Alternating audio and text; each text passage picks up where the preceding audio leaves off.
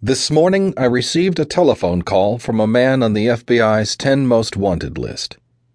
Annie handed me the phone as I walked in the back door of our farmhouse, my shoes covered in early morning dew. The odors of morning trailed me into the kitchen, which is warm as a comforter and exudes its own odors coffee, toast, cinnamon, frying bacon. This is Joe McCoy, the thin, rather nervous voice said. Do you know who I am? Everyone with a television set knows who you are, I replied. I'm not far away, McCoy said. I'm not sure I want to hear this. Listen, don't believe everything you see on television or read in the newspapers. Events don't always happen the way they're reported, especially not the way they're reported. I understand that, but what do you want from me? I've heard rumors about unusual goings on at your farm, that you have a complete baseball field in your backyard, that all kinds of people from all over the world visit your farm every summer.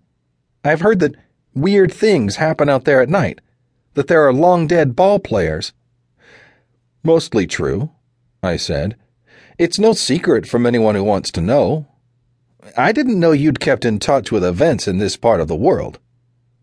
I'm calling you as a sort of last resort. I was hoping we might have something in common. If you want to know the truth, I said, choosing my words carefully, though I know you only by reputation, I've always thought you were. And I fumble for the exact words I want.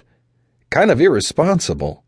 And in light of your recent exploits, I honestly can't see any reason to change my opinion. Then you don't know anything about my other life? There was a note of desperation in his voice. Other life? My other life is one of the things I was hoping I could discuss with you. I, I know this sounds weird, but I think I may never have left this part of the world. I haven't had a byline in the Iowa City Press Citizen recently, have I? I could sense his confusion. I could see him tucked into an aluminum and glass telephone booth at a truck stop out on I 80. He would have had to get my number from information, for there isn't a phone booth in America that has a phone book in it. I laughed off his question, though I could tell it was asked seriously. I was slightly taken aback to find that Joe McCoy had, in a very few seconds, made me identify with him. Though it's been several years, it seems like only moments since I was going through some very mystifying times myself. I have a long memory where mystifying events are concerned. Some people who visit my baseball field see more than others, I said, but I have nothing to do with bringing people here. Those who come are like pilgrims. They've been drawn by something within themselves. I see. Look, if you'll give me a minute, I'm going to try to explain a couple of things because you're the only person who might not think I'm crazy. Have you ever heard the expression, things are out of kilter in Johnson County? It's something my mother used to say. My wife uses it. Her family have been here for generations. I actually looked it up once. Kilter means in good condition, so out of kilter means that things are not in good condition, though there are more sinister interpretations having to do with death and otherworldliness. He took a deep breath.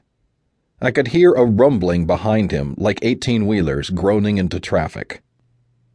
I think someone, something, is playing a really nasty trick on me. I believe things are out of kilter in Johnson County, and for whatever reasons, that out of kilterness has followed me like tin cans behind a wedding car. Across the room, Annie used one hand to pass our daughter Karen a brown bagged lunch, while she poured coffee for us with the other. I could hear the twins, smaller versions of Karen and Annie, rattling about in the dining room.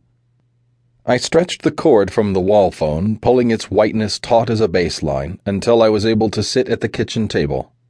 If I let go of the receiver, it would slam against the wall as if propelled from a slingshot. Did you hear me? asked Joe McCoy. I'm thinking, I replied. And I was. Joe McCoy's words struck a very strong chord with me. I remembered how I had felt when, during one sweet, soft Iowa sunset, a voice said to me, If you build it, he will come.